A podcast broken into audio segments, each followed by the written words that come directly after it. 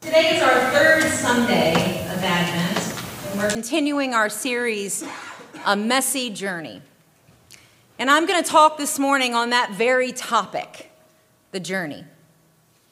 You know, there are so many journeys in the Christmas story. We have the big journey itself, from Mary getting pregnant to the birth. You have the journey of Mary and Joseph as a couple. The journey of Mary and Joseph, literally, from Nazareth to Bethlehem. The journey of our Savior from heaven to earth, and the wise man, and the shepherds, and some angels. Lots and lots of journeys. And most of them were difficult, taxing, demanding, and tough. And we too take lots of different journeys in our own Christmas story. Some of our journeys include shopping for next year's Christmas present from the clearance rack the day after Christmas. These folks often like to listen to Christmas music year round. They decorate in late October, and sometimes those decorations will stay with us all the way to March. They're filled with Christmas enthusiasm. Other folks are starting their journey this week. Their journey may a bit, be a bit more rushed and stressful. And some folks are in the middle, like good old Carol Ann, who loves Christmas, but waits till Thanksgiving to begin playing Christmas carols from both her phone and her clock. There are so many different journeys. Even Christmas Day or the days around it can feel like a long and hard journey rushing from place to place, cooking and cleaning and wrapping and keeping up with text messages and phone calls, getting that last gift at CVS on the way to the party because you found out a guest was invited you didn't know about. Lots and lots of journeys. And frankly, in a time that should be filled with calm and peace and reverence and joy and celebration, some of our journeys are difficult, taxing, demanding, and tough. And this morning, we're going to talk about embracing our journey. I want to talk a little bit about the literal journey of Mary and Joseph and how we can learn from it and embrace our own journey in a new and potentially powerful way. Our scripture this morning is only five simple verses that give us some useful information about the journey Mary and Joseph took. They give us a little bit of the who, what, when, why, and where. It starts with a why, a census. You must travel to be counted. And of course, we all know the story. It's a little much bigger than that. Second, we're giving a who. Who? Everyone. Go to your own town and register. Everyone. And in our story, we'll follow Mary and Joseph. We're given a where. Joseph must go from Nazareth to Bethlehem. They had to travel, travel 90 miles to the city of Joseph's ancestors, south along the flatlands on the Jordan River, then west over the hills surrounding Jerusalem, and on into Bethlehem. The trip was very much uphill and downhill, and in no way was it simple. And though we have a why, we have a who, we have a where. Not mentioned is the how. How are they going to get there? And there's no what or guts to the trip outlined. There's not a what will happen, and no one tells us when. This profound and notorious journey is only described in one sentence. Joseph also went up from the town of Nazareth in Galilee to Judea to Bethlehem. That's it. He up and went. This leaves a lot to our imagination how they got there, what they experienced, when they actually went. Scholars and historians who study to help us, well, they don't all agree. There are various theories of the when and of the how. Some sources argue that Jesus was born in the spring, some say the winter. Some debate how long that journey took. The most agreed upon hypothesis is that they traveled for four days from Nazareth to Bethlehem. Now, I want you to think about it for a minute. That's 90 miles in four days at about 2.4 miles per hour, eight hours a day. That's 20 miles in a day. Others say that theory doesn't leave any extra time for important things like bathroom breaks, meal times, and the realities of being extremely pregnant. How Joseph would have taken his time and cared for Mary. So, what was it? Four days, a week, 10 days? Did they move slow or at a miraculous pace as the parents of Christ?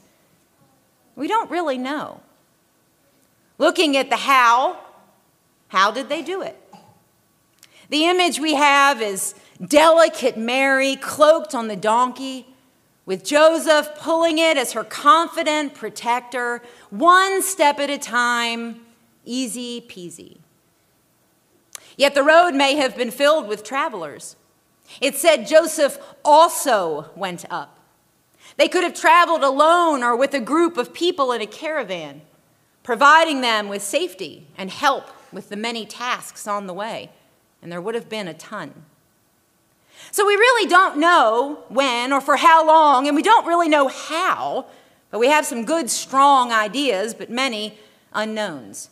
Many things left for us to debate and imagine. But there are some whats that we can be sure of. We can determine what it was like what they had to do, what they may have experienced on that journey. There are so many things to know about the times to understand what is not seen in that picture of Mary and Joseph. What's beyond that one verse? This was a difficult trip, long and dangerous, demanding, and in many ways punishing. And that's without full term pregnancy. Moving along, the Jordan River Valley offers fresh water and edible plants and some safety, but the hazards were many. Wild animals, bandits, desert robbers, robbers, and more factored into the environment, to the climate of the trip. The valley of the Jordan River was a blanket of forest teeming with lions, bears, and boar. A 90 mile journey that included the possibility of attack from a lion, bear, or wild boar. That would require some serious grit, especially if they were alone. Bandits, pirates, robbers, we really cannot imagine how hard this was. They didn't live in a stable, law abiding, peaceful society. In many ways, it was kind of wild and this matters as we look at their 90 day, 90 mile journey. Assuming they traveled in winter, it was quite cold. Miserable, really, for it could have been rainy and muddy, wet and awful. Mary and Joseph would likely have worn heavy wooden cloaks constructed specifically to shed rain. Underneath, long robes belted at the waist, socks, and maybe enclosed shoes. But let's be real they didn't have rain boots or high quality hiking gear. They slept on the ground. They had to carry their provisions. Water would need to be carried, perhaps in wineskins. And the hardship, the living nightmare that they felt on this journey did not end when Joseph and Mary reached Bethlehem. Due to the census, Bethlehem was overcrowded, and as we know, there was no room at the end, just a stable. Their journey this journey ends in a stable. There's something important to be said about Mary and Joseph. They were tough, they were strong, they were capable. Both knew hard work. And both had to have courage, faith, determination, and impeccable fortitude. How else could they have made it through? I imagine they worked together and stayed focused on the good focused on the miracle inside her belly. Nothing on the outside of them was more important than what was brewing on the inside of her. I would imagine when the innkeeper said, All I have is a stable, they still wanted to celebrate. just to sit down and have some shelter. And there's so much divinity here. A newly betrothed couple, pregnant by immaculate conception, forced to register for a census in a town far away. Coincidentally, the town is called Bethlehem, which means house of bread. They take this arduous, grueling journey only to get there to find they must stay in a stable. God sent Mary and Joseph to the house of bread to bring forth the bread of life in a lowly stable. And in no part of their journey, no part of their life journey got in the way of their divine journey. No moment or struggle in their reality interfered or corrupted their journey with Christ. We have to trudge along to Bethlehem. Fine, still carrying the Christ child. We're going to have to sleep and birth in a stable. Fine, still birthing the Christ child. Never really knowing what God was up to, but faithfully focused. A lesson to parallel in our life. It's about the why Christ. Who? Everyone. The when, the where, the hows, and the whats are all unknown, individual on our journeys to Christ. Our life journey often muddies the water of our divine journey, and celebrating Christmas is part of that. Christmas for everyone here today, watching at home, and in the world varies. Not just in the week before or the day itself, but in the years that pass and in the life that is lived around it. What happens on the outside of us deeply impacts what happens on the inside. As we experience loss, setbacks, disappointments during the Christmas season, it can build up. For some, the season can become a painful, gut wrenching time instead of the peaceful, magnificent season it should be. Life's journey year to year can be a lot like Mary and Joseph's poorly timed, wretched conditions, pain and suffering, included disappointment at every turn. Our journey in life can greatly impact Christmas. We must balance joy with pain. Just look at these candles lit here this morning. My Christmas story as a child was magical. I remember at six and seven years old what a wondrous day it would be. We opened presents well before the sun came up, followed by a large family breakfast, then church, then family lunch and more presents, then visits from family, then dinner with family, then more presents. We went home on Christmas Day completely and totally exhausted. We were poor, very poor. But my mom and dad pinched and worked so hard to see that we had what we needed, to believe we were the richest kids in the world. And we had so much love. And on Christmas Eve in 1986, I was eight years old, and we headed to my grandma's house in the early morning for one of my favorite parts of Christmas riding to town for a box of hot chocolate. One for me and one from my brother at the Dollar General store. We would come home with our boxes and sit with Grandma Letha, wrapping each one individually so that we too would have something to give to all of our aunts, uncles, and cousins at our Christmas gathering.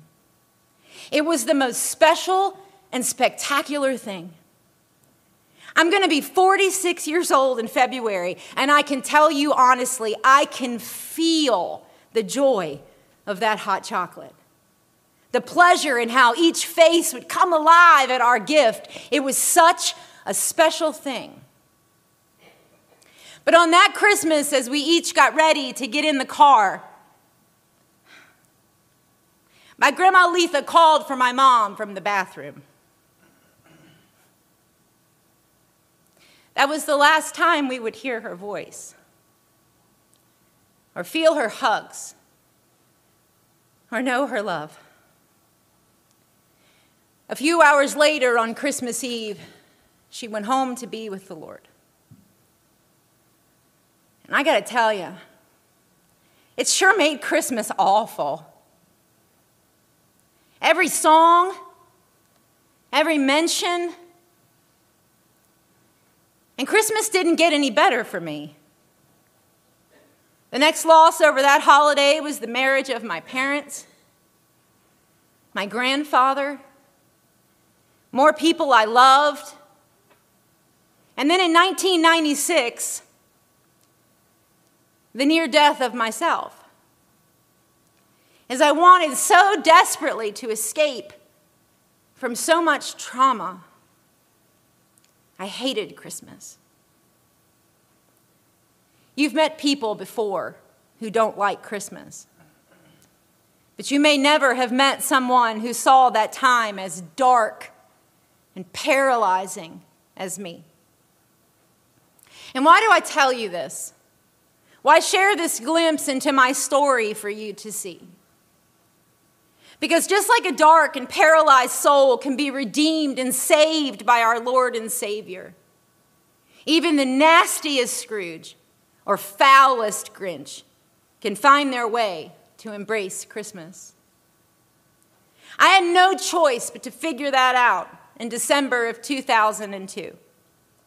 When, after gaining 100 miserable pounds, with feet that made Fred Flintstones look slender, after a lonely, miserable, and rotten journey, I became a mom to the wonder you all know as my daughter. After Haley was born, I had to put a lot of thought into my relationship with Christmas. Having in the child in the mix of that misery would be so cruel. It would cheat her, rob her of a time she should know as bliss. So I had to change. And it wasn't easy. My dad's candle's over there. So I can't tell you that the work stops. My cousin died last night. His sister is in critical care in the hospital, expected as well. And my great aunt is in ICU. The life journey just keeps moving. But here's the thing this Christmas Scrooge has tried to remember over the last 21 years Christmas isn't about me. It's not about the things I've experienced, and it isn't about my pain. In fact, it's the one day of the year that is the total opposite of that. Christmas didn't hurt me or cause me to suffer. Christmas gifted me the answer to my suffering. Christmas is the day my Lord was born, the only source of healing for all the misery of our life journeys, the only source of joy when we have none, the only source of redemption for the places we lack, the only source of divinity that leads and guides all that we are. He was born on a day centered on giving, loving, celebrating. Life's journeys are messy. Mary and Joseph knew that and taught us to remember it's about our Savior. I think Mary and Joseph would say this to us today Keep walking through the mud with your hands full. Up the hill, down the hill, drag your provisions, gather your firewood. Try to avoid the lions and boars and bears. Watch out for the bandits and robbers, they will steal from you. But remember, your journey is divine, even if you can't see that. Embrace it. And every Christmas, reflect not on what you've been through, on what you've lost, on how you suffer, but on the gift that cures you of that suffering. On the child whose birth guarantees you are not lost but found the Savior who doesn't care where you've been, only where you're going. Embrace the journey the who, the what, when, where, why, and how. And let Christmas be a day you take to escape from it and revel in the Christ child that came to save you from it. Amen.